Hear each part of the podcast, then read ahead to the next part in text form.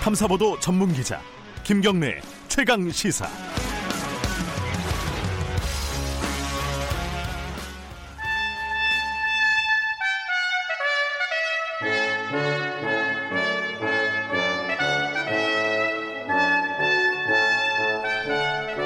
네, 매주 월요일 박지원 의원과 함께하는 고품격 정치 토크 박지원의 정치의 품격.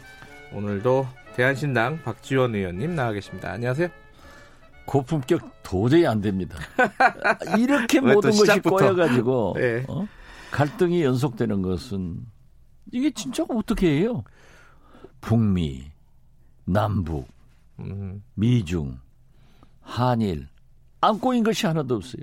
경제, 노동계, 그중에, 정치권. 그중에 제일 많이 꼬인 게 또 정치죠. 국회. 예, 국회. 음, 오늘 국회를 좀 얘기를 하려고 했더니 벌써 시작부터 그렇게 또 세게 나오시네요. 모든 게 다 꼬였다. 근데 지금 한 일주일 조금 더 남았어요. 2019년이. 그렇죠. 예. 그 연내에 뭘할 수 있을까? 이제 뭐 딴 거는 다 이제 조금 이따 얘기를 하도록 하고요. 국회부터 좀 얘기해 볼게요. 국회가 지금 뭐 여러 가지 지금 걸려 있잖아요. 예. 뭐 민생 법안 이런 것들은 뭐 기본적으로 걸려 있는 건데 4 플러스 1에서 지금 선거법 협상을 하고 있습니다. 이거 지금 안 되고 있는 거죠? 사실상 멈춘 거죠. 저는 처음부터 안 된다고 보고요. 계속 그 말씀 하셨어요. 안 예. 된다고 연내에는 적어도. 그리고 역시 선의운한 쉬운 것부터 먼저 했으면은. 검찰 개혁법은 가능했을 거예요. 이것도요. 네. 그러나 지금 어제 한 줄기 희망을 보았습니다. 어제요? 뭔 예. 일이 있었죠? 예, 이인영 네. 원내대표가 한국당을 향해서 원포인트 국회를 하자 네.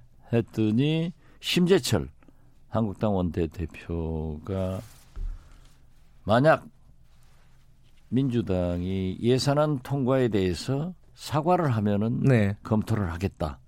한날의 희망을 보인 것은 저는 집권 여당은 항상 실리를 택하고 네.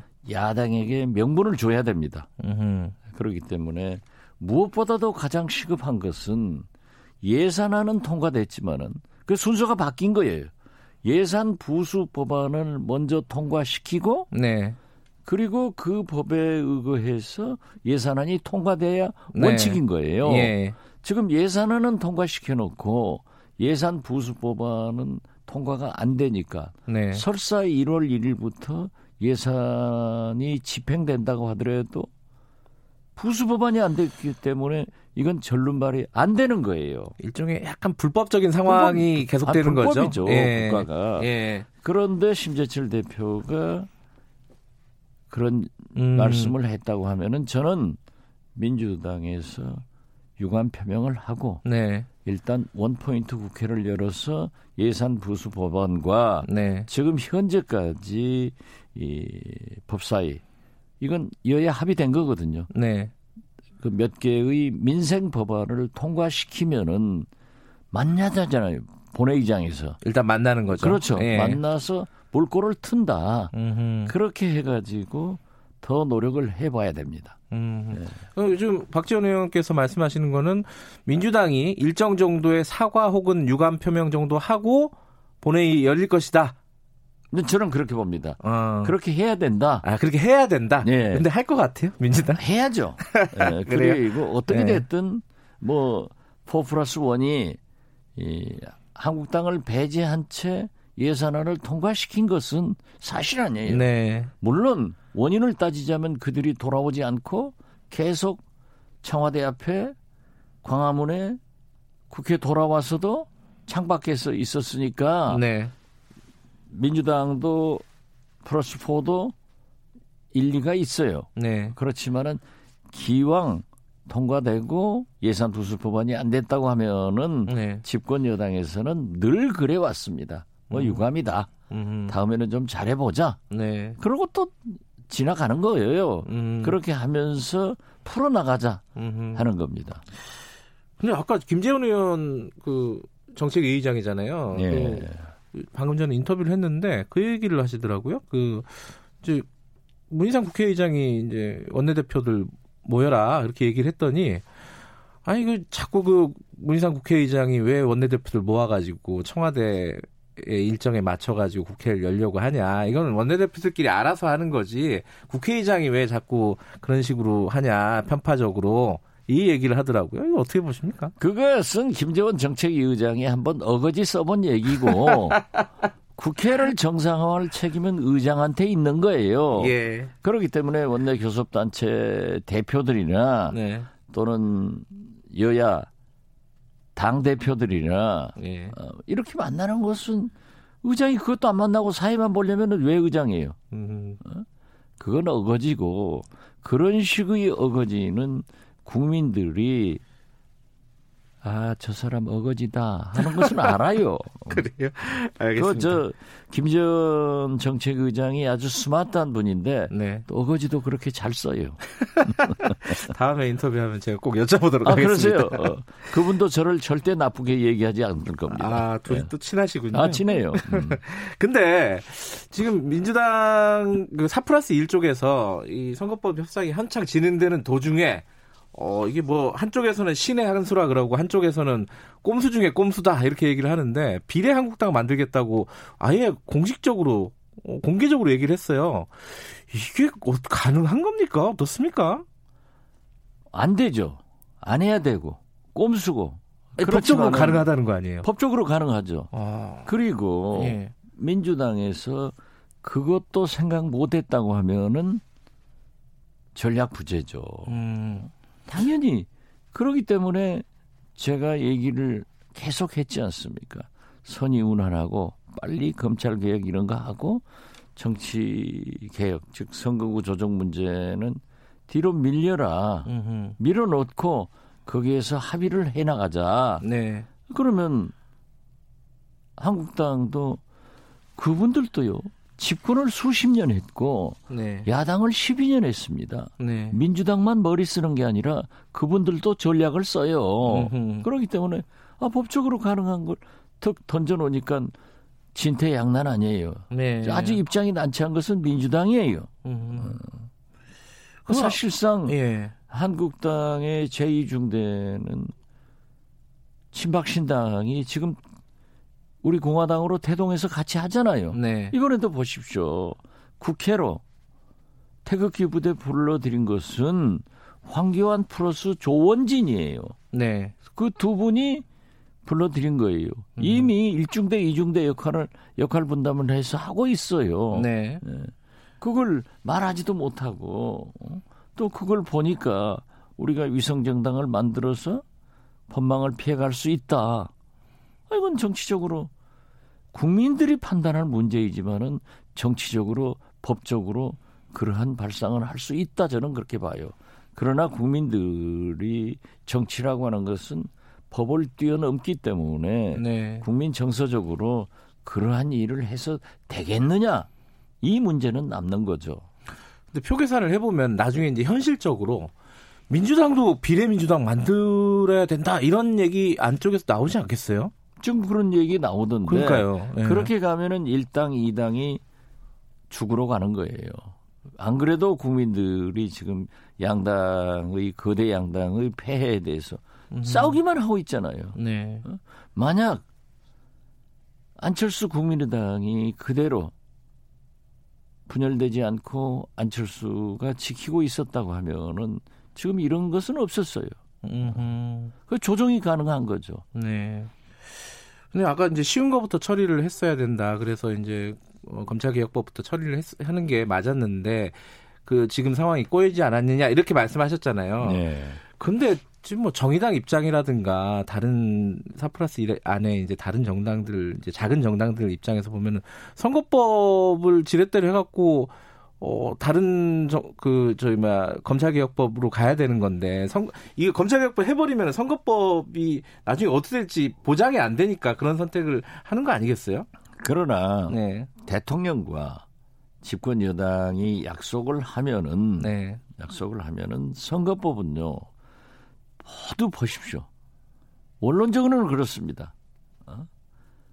20대 국회 초에 네, 개원 1년 이내에 21대 선거법을 만들어 놔야 원칙입니다. 네, 네, 그렇지만은 말은 그렇게 하면서 항상 국회 끝날 때쯤 가서 내년 선거 시작할 바로 직전에 만들어져요. 그렇죠. 예, 그렇기 때문에 이제 궁지까지 가야 지혜가 나오듯이 음. 저는 상당히 어려울 겁니다. 그래서 저는 지금도 그렇게 예산 부수 법안과 민생 법안 본회의에 올라가 있는 통과를 위해서 원포인트 국회를 제안한 민주당도 잘했고 또 적당한 사과를 하면은 해주겠다 한 네. 한국당도 잘한 거예요.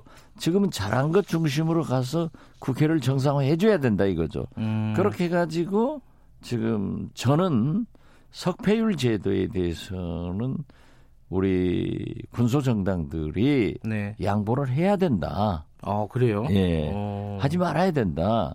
어? 음. 그리고 우리 저 민주당은? 대한신당에서는 아, 대한신당? 어, 유성엽 대표 등 우리들 몇 명이 논의해 보니까 네. 어제도 논의가 됐어요. 네. 논의가 된 걸 보니까는 석패율은 과감하게 우리가 정리를 하자. 네. 그리고 이미 지금 미약하지만은 네. 연동형 비례대표는 지역 구도를 타파하는 길로 성큼 들어선 거예요. 음흠. 그래서 정의당도 그 몇 석이라도 다 네. 먹으려고 하면 안 됩니다. 네. 그렇게 해서 가는 거고 정의당이 구- 바른 미래당이 평화당이 대한신당이 이익 보면은 그만큼 민주당과 한국당은 손해를 보게 됩니다. 네. 그렇기 때문에 조금씩 손해 보고 조금씩 이익 보는 그런 제도로 가야지 왕창 끌어다가 내가 다 먹겠다 이건 버려야 돼요.